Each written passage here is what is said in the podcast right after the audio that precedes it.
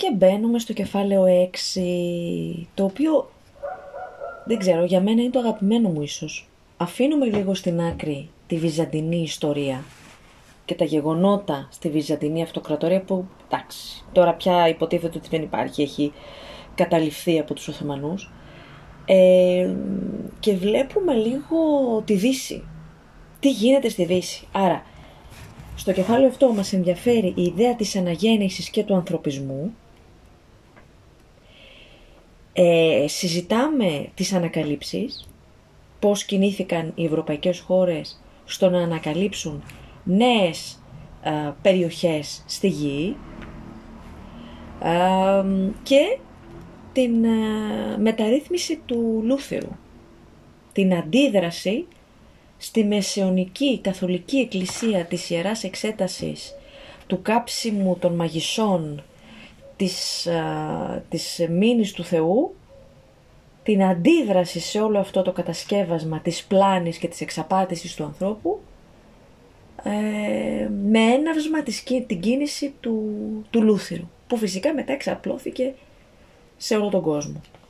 Θα δούμε στο τέλος τέλος και την εξέλιξη της Οθωμανικής Αυτοκρατορίας, αλλά αυτό είναι στο τέλος και έχουμε λίγα πράγματα να πούμε. Οπότε, για πάμε να τα δούμε ένα-ένα. Αναγέννηση και ανθρωπισμός λοιπόν.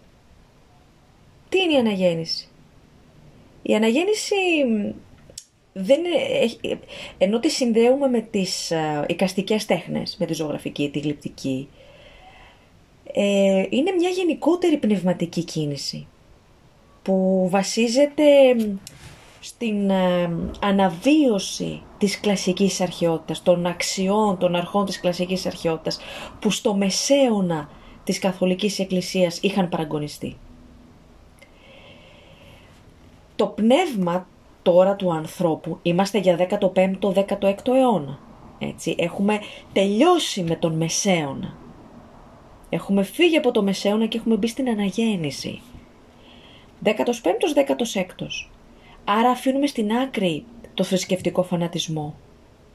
Την θρησκευτική σκέψη της παπικής εκκλησίας, το πίστευε και μία ερεύνα. Ε, το πνεύμα γίνεται φιλελεύθερο.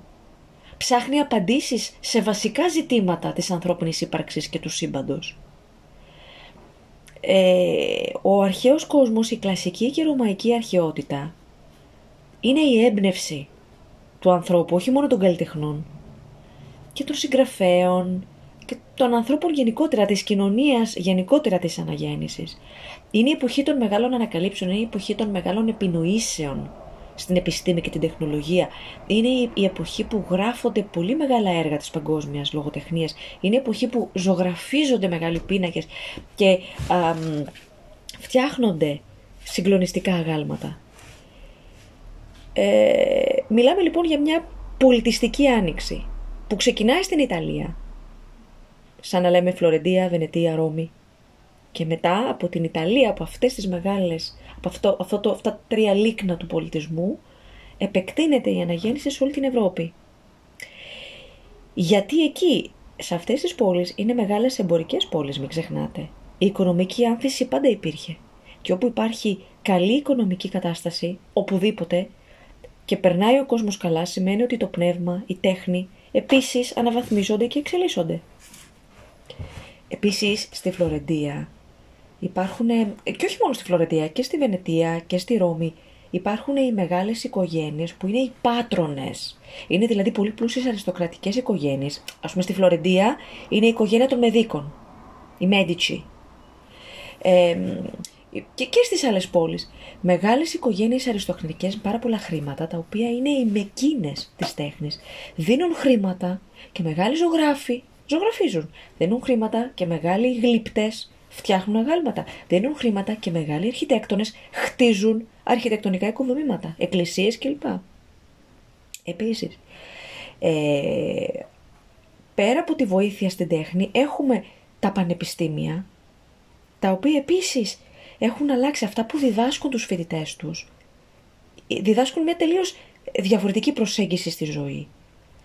Είναι σε ένα συνολικό επίπεδο να αλλάξει ο τρόπος σκέψης για το πώς είναι ο άνθρωπος. Είναι, φανταστείτε, το πνεύμα του ανθρώπου είναι απελευθερωμένο από την καταπίεση της Καθολικής Εκκλησίας. Ο καθένας μπορεί να σκεφτεί ελεύθερα, να πειραματιστεί, να παρατηρήσει τον κόσμο, να παρατηρήσει τα άστα, να παρατηρήσει το σύμπαν, να κάνει πειράματα, να ψάξει, να ερευνήσει, να διατυπώσει ελεύθερα τις απόψεις του χωρίς να κινδυνεύει να καεί ζωντανός οι αντιλήψεις για τον άνθρωπο είναι τελείως διαφορετικές. Μιλάμε για τον καθολικό άνθρωπο, για τον homo universalis. Είναι ο άνθρωπος ο οποίος ε, ε, ε, ε δουλεύεται πολύπλευρα. Δεν είναι μία προσωπικότητα με το κεφάλι κάτω που υποτάσσεται σε αυτά που λέει η Εκκλησία. Πολεμά γιατί του λέει η Εκκλησία να πολεμήσει, πεθαίνει στον πόλεμο, πεθαίνει στις αρρώστιες και είναι δούλος. Ο άνθρωπος είναι μια πολύπληρη προσωπικότητα που χρειάζεται ε, το κατάλληλο περιβάλλον για να αναπτυχθεί, να εξελιχθεί. Το πνεύμα του, το σώμα του, η λογική του, η ζωή του.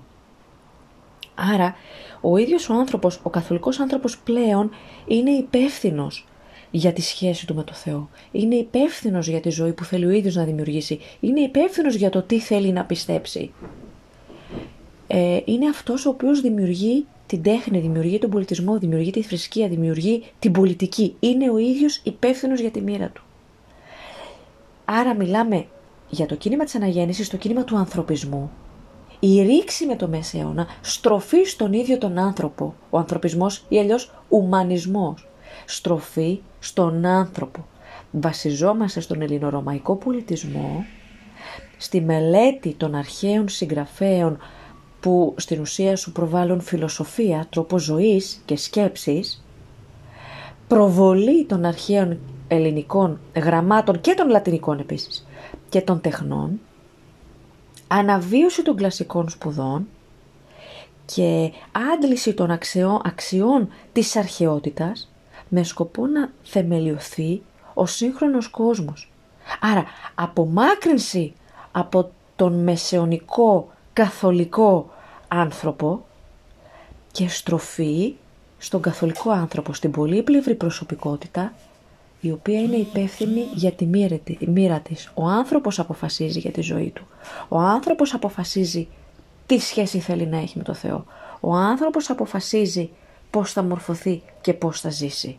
Δεν είναι δέσμιος κοινωνικών, πολιτικών, θρησκευτικών και λοιπόν δεσμεύσεων. Ε, αυτά στην Ευρώπη. Αντίστοιχα, ε, ε, μετά την άλωση της Κωνσταντινούπολης από τους Τούρκους, έχουμε και Έλληνες λογίους που έχουν φύγει από την Κωνσταντινούπολη, έχουν καταφύγει στη Δύση. Μεγάλοι διανοούμενοι, όπως ο Μανουήλ Χρυσολοράς, ο Γιώργος Χολάριος, ο Μάρκος Ευγενικός, ο Γιώργος Γεμιστός. Ε, όλοι αυτοί οι μεγάλοι Έλληνες λόγοι έφυγαν από την Κωνσταντινούπολη και κατέφυγαν στη Δύση και εργάζονται στα Ιταλικά πανεπιστήμια και διαδίδουν τα ελληνικά γράμματα τον πολιτισμό στο εξωτερικό. Ενισχύουν δηλαδή τις ανθρωπιστικές σπουδές στη Δύση. Εκδίδουν, εκδίδονται, ε, ε, βοηθούν μάλλον στο να ενταθεί η έκδοση των αρχαίων Ελλήνων συγγραφέων. Είναι η εποχή που τα αρχαιοελληνικά γράμματα, τα κείμενα των αρχαίων ημών, Πλάτωνας, Αριστοτέλης και λοιποί εκδίδονται ε, σε πολύ μεγάλο, μεγάλη ποσότητα, σε μεγάλο αριθμό στη Δύση και έρχονται οι Δυτικοί σε επαφή με το αρχαίο ελληνικό πνεύμα. Ε, γενικότερα αλλάζουν, αλλάζει η εκπαίδευση, αλλάζει ο ίδιος ο άνθρωπος, αλλάζει η αντίληψη για τον ίδιο τον άνθρωπο και για το πώς πρέπει να εκπαιδευτεί ο άνθρωπος. Ε, η φράση του έρασμου οι άνθρωποι δεν γεννιούνται αλλά γίνονται, μας δείχνει ακριβώς αυτή την αντίληψη ότι γεννιέται ένα πλάσμα, αλλά αυτά που τα ερεθίσματα που θα λάβει από το περιβάλλον του, από τους γονείς του, η εκπαίδευση που θα λάβει από τους γονείς του, από το σχολείο του, από το περιβάλλον του, όλα αυτά τα ερεθίσματα είναι εκείνα που θα διαμορφώσουν την προσωπικότητά του. Παράλληλα, εκείνη την εποχή έχουμε εξέλιξη στην, ε, στην έρευνα, στην επιστήμη, στο πείραμα, στην εμπειρία, στην απτή εμπειρία. Δεν υπάρχει η Καθολική Εκκλησία να σου πει και να σου επιβάλλει ότι ξέρεις κάτι, η γη είναι επίπεδη και τέλος. Θεωρείς ότι η γη είναι επίπεδη. OK. Okay. Μπορείς λοιπόν να αρχίσεις να το ερευνάς. Δεν θα σου πει κανένας τίποτα. Και να καταλήξεις κάποιο συμπέρασμα με τα δεδομένα της εμπειρίας. Με επιστημονικά συμπεράσματα. Ε, η αναγέννηση και ο ανθρωπισμός ξεκινούν είπαμε από την Ιταλία, αλλά ε, επεκτείνονται σε όλη την Ευρώπη. Δηλαδή η αναγέννηση φτάνει η Γαλλία, η Γερμανία, Ολλανδία, Ισπανία, που γίνονται όλες αυτές οι χώρες γίνονται αιστείες της αναγέννησης, δεν είναι μόνο η Ιταλία. Και βοηθήθηκε πάρα πολύ, καταλητική θα λέγαμε, είναι η συμβουλή, η συμβολή, συγγνώμη, της τυπογραφίας σε όλο αυτό. Γιατί όταν έφτιαξε το πρώτο μηχάνημα, τον πρώτο τυπογράφο, ο Ιωάννης Γουτεμβέργιος, στα μέσα του 15ου αιώνα, μπόρεσαν με μεγαλύτερη ταχύτητα και σε μεγαλύτερο αριθμό να εκδοθούν πάρα πολλά βιβλία. Τα παλιά χειρόγραφα που αντέγραφαν με το χέρι οι μοναχοί στα μοναστήρια που έκαναν χρόνια για να αντιγράψουν ένα βιβλίο. Τώρα πολύ πιο γρήγορα έχουμε αντίτυπα του ιδίου βιβλίου και άρα η μόρφωση, η εκπαίδευση είναι περισσότερο προσβάσιμα σε περισσότερους ανθρώπους. Βέβαια, ε, δεν μπορούμε να πούμε ότι γίναν όλοι μορφωμένοι. Ε, στις μεγάλες πόλεις σίγουρα υπήρχε μεγαλύτερη κίνηση και μεγαλύτερη, ε, μεγαλύτερο ενδιαφέρον του λαού να μορφωθεί και να αποκτήσει βιβλία. Στην επαρχία όμως ακόμα σχολιόντουσαν με τη γεωργία και, και η πλειονότητα του πληθυσμού ήταν αναλφάβητη. Αλλά σίγουρα δεν μπορούμε να πούμε ότι δεν υπήρξε εξέλιξη. Ε, πάει το κομμάτι με την αναγέννηση. Βέβαια, μέσα στα πλαίσια όλα αυτά της αναγέννησης, είπαμε ότι υπάρχει το πνεύμα της αναζήτησης, το ψάξιμο, η εμπειρία. Ε, βγάζω κάποια συμπεράσματα με, με βάση την έρευνα που κάνω, με αυτά που αντιλαμβάνομαι με τις αισθήσεις μου, με αυτά που ψάχνω και εντοπίζω. Μέσα σε όλο αυτό το πνεύμα λοιπόν έχουμε, εντάσσεται και το κομμάτι των ανακαλύψεων νέων χωρών. Γιατί όμως οι άνθρωποι να ζητούν νέους δρόμους, ποιοι είναι οι λόγοι που οδηγούν τον Ευρωπαίο να ψάξει να βρει καινούριε χώρες αν υπάρχουν. Πρώτη αιτία. Είναι η εικόνα που, του μυστεριώδους, του εξωτικού που έχει δημιουργηθεί για την Ανατολή στα μάτια των Ευρωπαίων. Έχει ήδη κάνει τις, τα ταξίδια του ο Μάρκο Πόλο και έχει γράψει το βιβλίο του που εμπεριέχονται μέσα ιδέες του, εντυπώσεις του για τα ταξίδια του, από τα ταξίδια του στις χώρες Ανατολής. Οπότε όλο αυτό το κομμάτι Ανατολή φαντάζει πάρα πολύ εξωτικό, απροσπέλαστο, άγνωστο, θελκτικό στα μάτια των Ευρωπαίων. Άλλος λόγος είναι που το είχαμε πει και σε περασμένο κεφάλαιο, είναι ότι έχεις μια τεράστια Οθωμανική Αυτοκρατορία που εμποδίζει την Ευρώπη να έχει πρόσβαση στην Ανατολή. Άμα υπάρχει πόλεμος με τους Οθωμανούς, σαφώς και δεν περνάει κανένα καραβάνι για εμπόριο. Σε περίοδους ειρήνης με τους Οθωμανούς, επιβαρύνονται οι Ευρωπαίοι έμποροι με πάρα πολύ βαρύς φόρους. Οπότε τι κέρδος θα βγάλει ο έμπορο, άμα θελήσει π.χ. να εμπορευτεί, ξέρω εγώ, με τάξη από την Κίνα. Αν πρέπει να δώσει ένα πολύ μεγάλο ποσοστό από το κέρδος του στους δασμούς ε, στους Οθωμανούς. Αυτός είναι ο δεύτερος λόγος. Ο τρίτος λόγος είναι το γεγονός ότι οι Βενετοί και οι Άραβες έχουν μονοπόλιο στο εμπόριο στη Μεσόγειο. Και ακριβώς επειδή λείπουν τα πολύτιμα μέταλλα στην Ευρώπη, κάνουν κινήσεις οι υπόλοιπες ευρωπαϊκές χώρες να σπάσουν αυτό το μονοπόλιο Βενετών και Αράβων και να καταφέρουν να βρουν φτηνά και σε μεγάλες ποσότητες ε, πολύτιμα μέταλλα. Από πού; Από την Ανατολή. Και να τα πάνε πού; Να τα φέρουν στην Ευρώπη. Πώς; Με τον ταχύτερο, ευκολότερο και φθηνότερο κυρίως τρόπο. Τέταρτος λόγος. Έχουν, είναι η περίοδος που αρχίζουν να διαμορφώνονται στην Ευρώπη τα εθνικά κράτη και μεταξύ τους τα κράτη αυτά, οι μονάρχες βασικά των κρατών αυτών, έχουν έντονο ανταγωνισμό. Ποιος θα έχει το πιο πλούσιο κράτος, το πιο σημαντικό κράτος. Οπότε όλοι κοιτάνε να έχουν πολύ ισχυρή οικονομία. Πώς κάνεις ισχυρή οικονομία αν έχεις ένα πάρα πολύ ανεπτυγμένο εμπόριο. Ε, κορυφές σε αυτό το μαραθώνιο των ανακαλύψεων είναι η Ισπανία και η Πορτογαλία. Γιατί; Είναι παραθαλάσσιες χώρες. Ε, είναι στη Μεσόγειο, ε, βγαίνουν στον Ατλαντικό, μπορούν εύκολα από εκεί να κινήσουν καράβια. από ότι μια υπηρετική χώρα όπως είναι ας πούμε η Γαλλία. Όχι η Γαλλία έχει και παράλια βέβαια. Μια υπηρετική χώρα ξέρω εγώ σαν τη Γερμανία. Άρα η Ισπανία και η Πορτογαλία δεσπόζουν γιατί; Λόγω της γεωγραφικής τους θέσης. Για να μπορέσεις όμως να κάνεις ταξίδια, νέες ανακαλύψεις, θα πρέπει να έχεις και τα κατάλληλα μέσα. Άρα θέλεις μεγάλο καράβι, που ονομάζεται καραβέλα, μεγάλο καράβι και γρήγορο καράβι και πιο ασφαλές καράβι. Χρειάζεσαι πηξίδα, χρειάζεσαι αστρολάβο, είναι όργανο το οποίο ε, βρίσκεις στη θέση σου για να μην χαθείς. Ε, μέσα από τη θέση των άστρων, μπορείς να την υπολογίσεις, και χρειάζεσαι και χάρτη, τον πορτολάνο. Μην ξεχνάτε, μη φαντάζεστε ότι φεύγουμε από εδώ από την Αθήνα και πάμε στην Κρήτη. Μιλάμε για πάρα πολύ μεγάλα ταξίδια, χιλιάδων χιλιόμετρων και με καραβάκια που δεν έχουν όχι καν μηχανή, όχι καν GPS όπως έχουμε εμείς σήμερα, τα μέσα που έχουμε εμείς σήμερα. Είναι αδιανόητα συγκριτικά με αυτά που δεν είχαν τότε. Δηλαδή μπορούσες σε ένα καράβι, έμπαινες πραγματικά στο, στο, στο καράβι σου και πήγαινε στο άγνωστο με βάρκα την ελπίδα. Και δεν ήξερες πότε θα φτάσεις στις Ινδίες, γιατί στόχος ήταν οι Ινδίες. Και αν θα φτάσεις τελικά στις Ινδίες, ο Κολόμβο νόμιζε ότι έφτασε στις Ινδίες και είχε φτάσει στην Αμερική. Κακουχίες, αρρώστιες.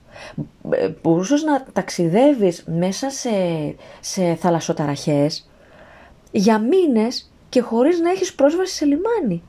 Πέθαιναν οι ναύτες μέσα στα καράβια από την πείνα και από τις αρρώστιες δεν ήταν εύκολο εκείνη την εποχή να κινήσεις να κάνεις αναγνωριστικό ταξίδι για να βρεις μια καινούργια γη. Ε, οπότε χρειαζόσουν καλά μέσα. Τώρα, ποιοι είναι αυτοί οι οποίοι κάνουν τα μεγάλα ταξίδια, είπαμε Ισπανοί και Πορτογάλοι. Έχουμε και λέμε λοιπόν τα πρόσωπα, τα πιο σημαντικά. Έχουμε καταρχάς τις, ε, τη χρηματοδότηση του πρίγκιπα Ερίκου του Θαλασσοπόρου. Αυτός έδωσε πάρα πολλά χρήματα σε αποστολές και σε ναυτικούς για να μπορέσουν να κινήσουν για τα ταξίδια τους προς τις Ινδίες. Και μάλιστα ε, μπορέσανε πολλοί ας πούμε παραπλέοντας την Αφρική, πολλοί Πορτογάλοι με τα χρήματα του Ερίκου του Θαλασσοπόρου να μπορέσουν να φτάσουν τελικά στις Ινδίες. Ε, σε αυτό το πνεύμα κινήθηκε και ο Βαρθολομαίος Διάζ, Πορτογάλος και αυτός που φτάνει στο ακροτήρι της Καλής Ελπίδας. Έχουμε μετά το Βάσκο Νταγκάμα. Είμαστε μέσα του 15ου αιώνα τώρα. Ο οποίος φτάνει μέχρι την Καλκούτα των Ινδιών και γυρίζει στη Λισαβόνα με τα, με τα καράβια του γεμάτα μπαχαρικά. Άρα στην ουσία είναι σαν να λέμε ότι φτιάχτηκε πια, χαρτογραφήθηκε πια ο δρόμος προς την Ινδία με το Βάσκο Νταγκάμα. Επίσης έχουμε και τον Αλβαρές Καμπράλ που πάει και αυτός προς τις Ινδίες αλλά τελικά φτάνει μέχρι τη Βραζιλία την οποία και καταλαμβάνει στο όνομα του βασιλιά της Πορτογαλίας. Ε, η Ισπανία από την άλλη πλευρά με τον Χριστόφορο Κολόμβο, ο Κολόμβος βέβαια ήταν από τη Γένοβα, ήταν στην υπηρεσία του βασιλιά της Ισπανίας. Ο Κολόμβος είναι μια προσωπικότητα που ήδη την ξέρετε από, από το δημοτικό. Ήταν της νοοτροπίας ότι η γη είναι σφαιρική. Άρα κατευθύνθηκε δυτικά από την Ισπανία με στόχο να φτάσει στην Ασία και τελικά έφτασε στην Αμερική. Νο, νόμιζε αυτός ότι έφτασε στις Ινδίες, αλλά έχει φτάσει στο Σαν Σαλβαδόρ.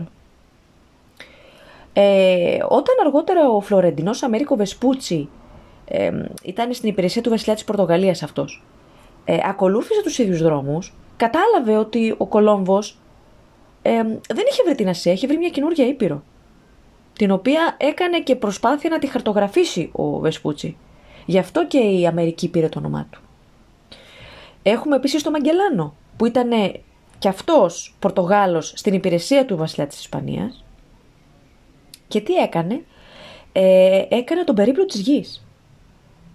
Δηλαδή ξεκίνησε δυτικά από την Ισπανία και πέρασε από την Νότια Αμερική για να φτάσει να κάνει τον περίπλο της γης. Του πήρε δύο χρόνια αυτό το ταξίδι και τελικά απέδειξε ότι η γη είναι όντως σφαιρική.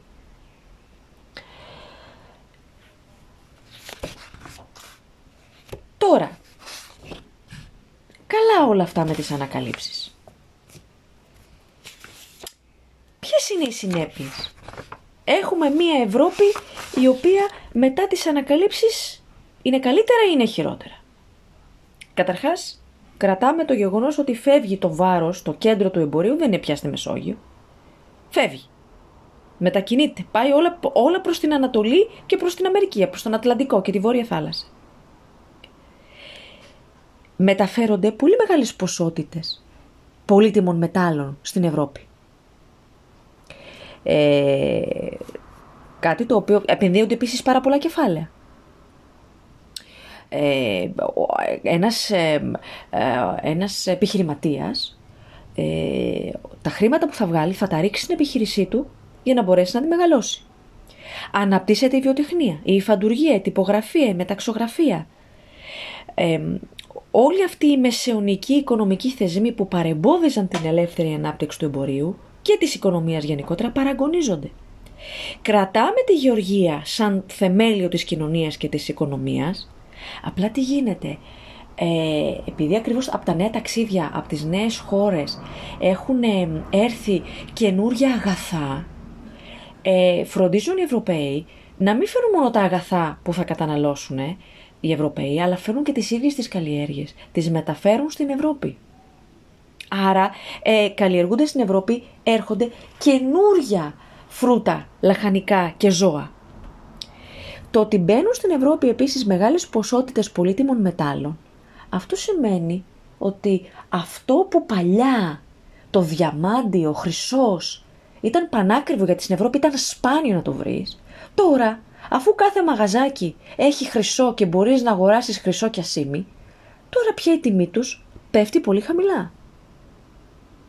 Επίσης, αλλάζει η κοινωνία πάρα πολύ. Εκεί που υπήρχαμε τα άκρα, ε, ακραία φτώχεια πληθυσμού, του περισσότερου πληθυσμού και μια υψηλή αριστοκρατία πάμπλουτων, λίγων και καλών, τώρα στη μέση ακριβώς εμφανίζεται η αστική τάξη των εμπόρων, των βιοτεχνών, που κι αυτοί ε, ακριβώς επειδή βγάζουν πάρα πολλά χρήματα, θέλουν και αυτοί να έχουν μερίδιο στην ομή της εξουσίας. Θέλουν και αυτοί να αποφασίζουν για τη ζωή τους και να μην αποφασίζουν μόνο οι αριστοκράτες και οι βασιλείς της Ευρώπης για το μέλλον τους. Και σιγά σιγά αρχίζει και οριμάζει όλη αυτή η νοοτροπία της αναγέννησης που πηγαίνουμε σιγά σιγά προς τις ιδέες του διαφωτισμού. Και πέρα από όλο αυτό, μέσα από αυτές τις ανακαλύψεις, ανακαλύψαμε τι ανακαλύψαμε, καινούργιες περιοχές, μάλιστα. Άρα ανάπτυσε η επιστήμη της γεωγραφίας. Ναι, αλλά για να κάνεις το ταξίδι σημαίνει ότι χρησιμοποιείς τα άστρα, την πηξίδα, τον αστρολάβο, τον πορτολάνο. Μάλιστα. Άρα αναπτύσσεται και η επιστήμη της αστρονομίας. Και τα μαθηματικά, γιατί πρέπει να κάνεις μαθηματικούς υπολογισμούς για τα ταξίδια σου.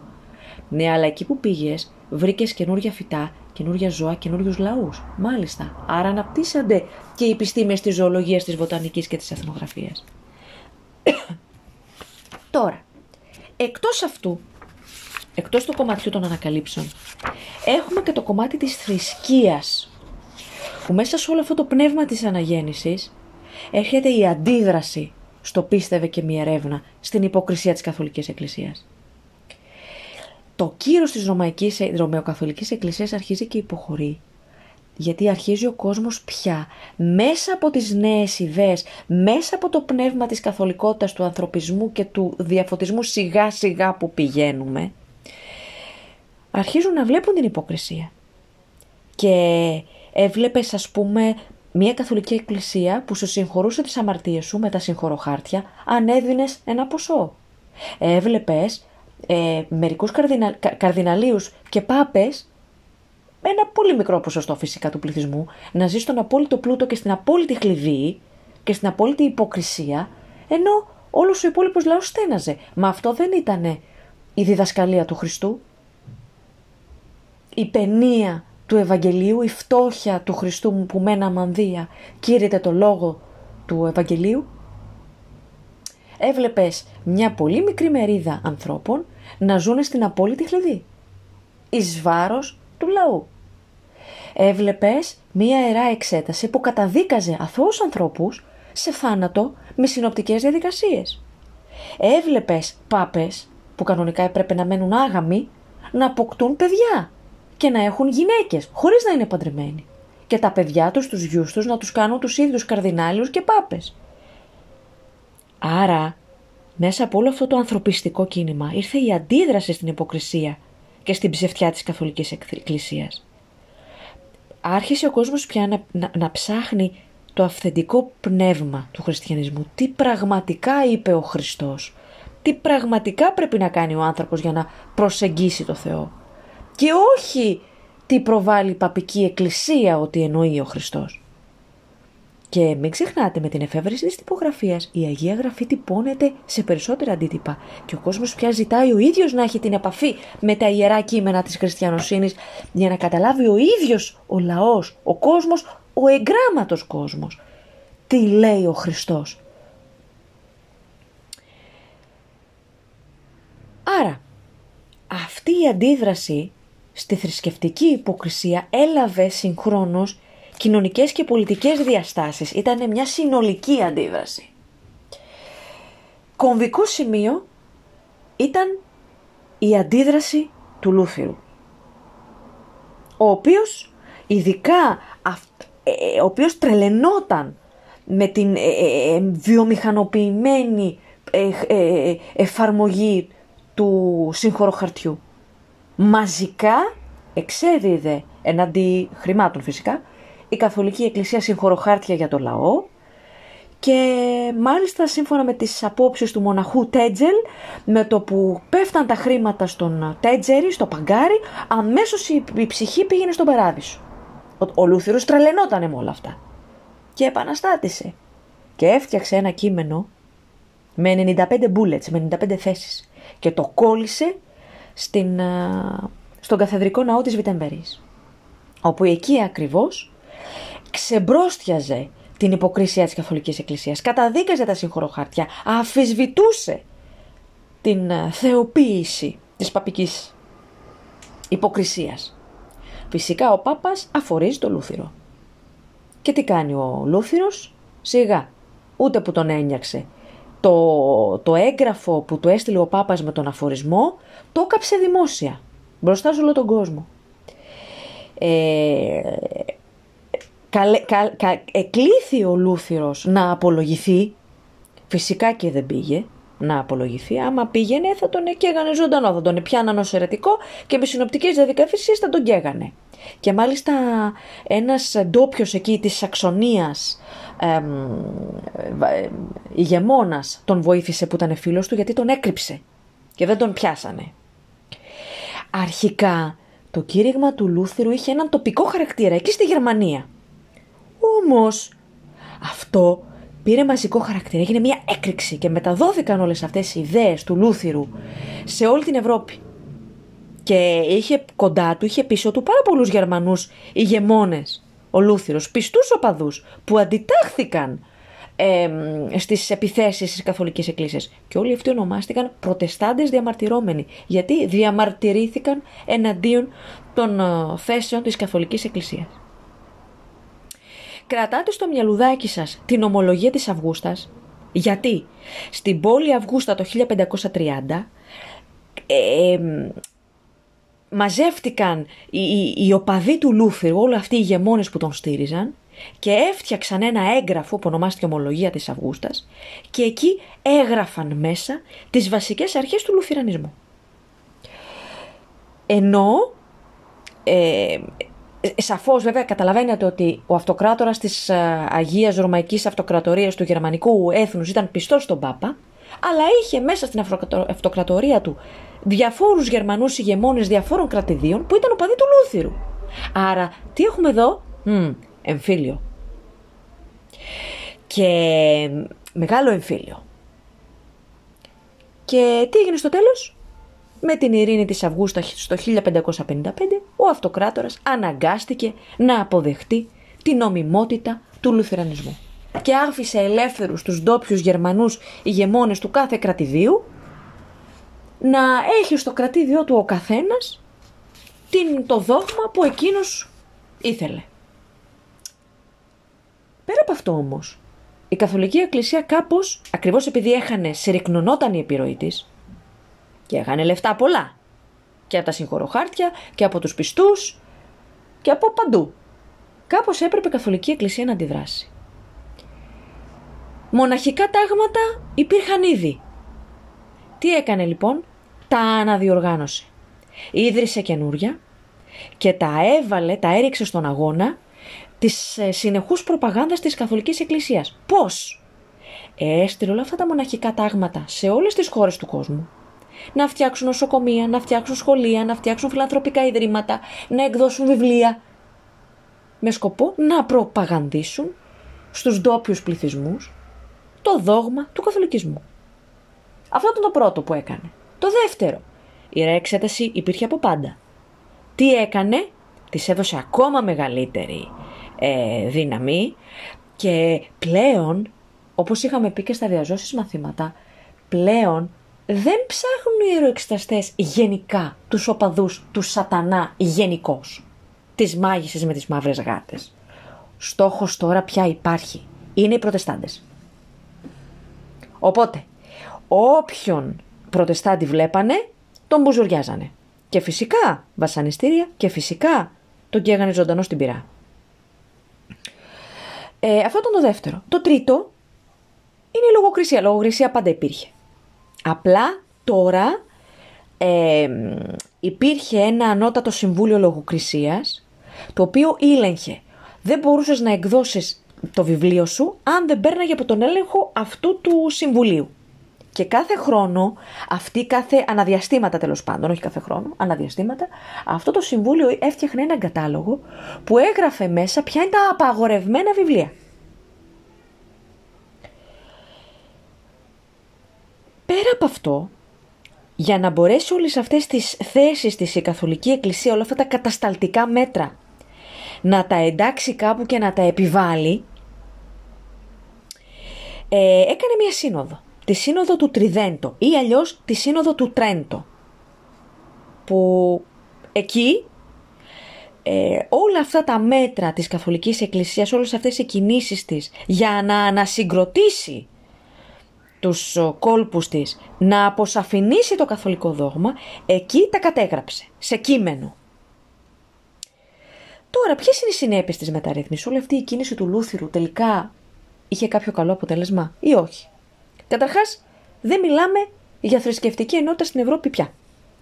Έχουμε πολλά διαφορετικά δόγματα. Αυτό συνεπάγεται εμφύλιες διαμάχες ή και διαμάχες μεταξύ κρατών. Οδυνηρές συγκρούσεις τέλος πάντων, σε, σε μακροχρόνιο επίπεδο. Επίσης, είναι σαν να έχετε μια Ευρώπη που κατακαιρματίζεται σε πολλά κομμάτια και το κάθε κομμάτι έχει διαφορετικό θρησκευτικό, πολιτικό, ιδεολογικό υπόβαθρο από τα υπόλοιπα. Και σιγά σιγά αρχίζουμε να περνάμε στη διαμόρφωση εθνικών κρατών, εθνικών ταυτοτήτων. Έχεις δηλαδή μια Γαλλία που ταλανίζεται από τις θρησκευτικές διαμάχες. Έχεις μια Ολλανδία που εγκαταλείπει πλέον τον καθολικισμό και ε, ε, γίνονται λουθυρανοί, γίνονται προτεστάντες. Έχεις μια προσπάθεια των Γερμανών αυτοκρατόρων να συμμαζέψουν το γερμανικό, τη γερμανική αυτοκρατορία σε ένα κράτος ε, υπό τη σκέπη του καθολικισμού; Έχεις από την άλλη πλευρά μια μεταρρύθμιση η οποία προωθείται σε όλη την Ευρώπη με ταχύτητα τους ρυθμούς; Έχεις ένα δημοκρατικό πνεύμα. Έχεις την ελευθερία, έχεις την ατομική δραστηριότητα του ανθρώπου πια, την ελευθερία του λόγου, το κοινοβουλευτικό πολίτευμα, την ανάπτυξη, την ελεύθερη ανάπτυξη της οικονομικής δραστηριότητας του κάθε ανθρώπου. Έχεις νέες, νέες, νέα ρεύματα στις τέχνες και στα γράμματα. Έχεις εξέλιξη της επιστήμης και της τεχνολογίας, διάδοση της παιδείας και πλέον γίνονται εγγράμματοι όλο και περισσότεροι άνθρωποι. Με λίγα λόγια, το πνεύμα της μεταρρύθμισης συνάδει με την αναγέννηση και τον ανθρωπισμό. Και φανταστείτε ένα τεράστιο κύμα αλλαγής, ριζικής αλλαγής που ξεχύνεται και καλύπτει όλη την Ευρώπη. Τώρα, λίγο για να κλείσουμε και το κεφάλαιο αυτό, το κομμάτι με τους Οθωμανούς. Εδώ κρατάτε ότι οι Οθωμανοί το 15ο αιώνα, είπαμε το 1453, έχουν καταλάβει την Κωνσταντινούπολη. Γενικότερα αυτοί κοιτάνε να επεκταθούν, να καταλάβουν όλη την Ευρώπη αφενός. Αφετέρου, κοιτάνε να νομιμοποιήσουν το καθεστώς του Σουλτάνου στα μάτια των Ευρωπαίων. Πώς θα το κάνουν αυτό; Με διμερείς συμβάσεις. Εμπορικές συμβάσεις με διάφορες πόλεις της Ιταλίας, ας πούμε με τη Βενετία. Έτσι, έχεις μια Οθωμανική Αυτοκρατορία που με κάθε πόλη σχεδόν της Ιταλίας υπογράφει εμπορικές συνθήκες και που συγχρόνως είναι και συνθήκες ειρήνης. Ε, και καταφέρνει σιγά σιγά η, η Οθωμανική Αυτοκρατορία να παίζει ρυθμιστικό ρόλο στα τεκτενόμενα της οικονομίας της Ευρώπης. Έχουμε τον Σουλεϊμάν το μεγαλοπρεπή το 16ο αιώνα, ο οποίος φτάνει μέχρι τη Βιέννη, γιατί είπαμε θέλει να καταλάβει την Ευρώπη. Ευτυχώς δεν καταφέρνει να την κυριεύσει. Ε, και το γεγονός ότι οι βασιλείς, οι αυτοκράτορες της Αυστρίας βρίσκονται σε διαμάχη με τους βασιλείς της Γαλλίας, οδηγεί τους Γάλλους να αρχίσουν να προσετερίζονται τους Τούρκους. Αφού η Αυστριακή είναι σε σύγκρουση με τους Τούρκους, τι θα κάνει ο Γάλλος, θα τα βρει με τον Τούρκο για να μπορέσει να κυριαρχήσει στην Ευρώπη απέναντι στον Αυστριακό. Πώς το κάνουν οι Γάλλοι αυτό, πώς προσατερίζονται τους Τούρκους, Μα φυσικά με εμπορικές συμφωνίες ή αλλιώς διομολογήσει. Άρα έχεις το Σουλεϊμάν το Μεγαλοπρεπή και τον Βασιλιά Φραγκίσκο τον Πρώτο, που υπογράφουν συνθήκες εμπορικές μεταξύ τους. Και οι Οθωμανοί όλο και περισσότερο παίζουν ρυθμιστικό ρόλο στα τεκτεωνόμενα της Ευρώπης. Βέβαια, έχεις και ένα Σουλτάνο που ε, το έχει βάλει αίμα τη Μουχαμέτη να κατακτήσει την Ευρώπη με κάθε τρόπο. Δηλαδή έχει καταλάβει τη Βόρεια Αφρική, έχει καταλάβει τη Βαλκανική, ε, κινδυνεύει η Ευρώπη. Άρα κινδυνεύουν οι Αυστριακοί, όμως βλέπει και ο Ισπανός αντίστοιχα βασιλιάς ότι κινδυνεύει και το δικό του κράτος. Συγχρόνως οι Τούρκοι κυριεύουν τη Χίο που ανήκει στους Γενουάτες, κυριεύουν την Κύπρο που ανήκει στους Βενετούς και στους Κύπριους. Οπότε εκεί κάτι πρέπει να γίνει. Κάπως πρέπει ο Τούρκος να σταματήσει. Συνασπίζονται λοιπόν οι ευρωπαϊκές δυνάμεις, Πάπας, Γερμανία, Ισπανία, Αυστρία, Βενετία και τα κατά τόπους Ιταλικά κρατήδια, κάνουν έναν συνασπισμό και στην αυμαχία της Ναυπάκτου νικούν τους Τούρκους.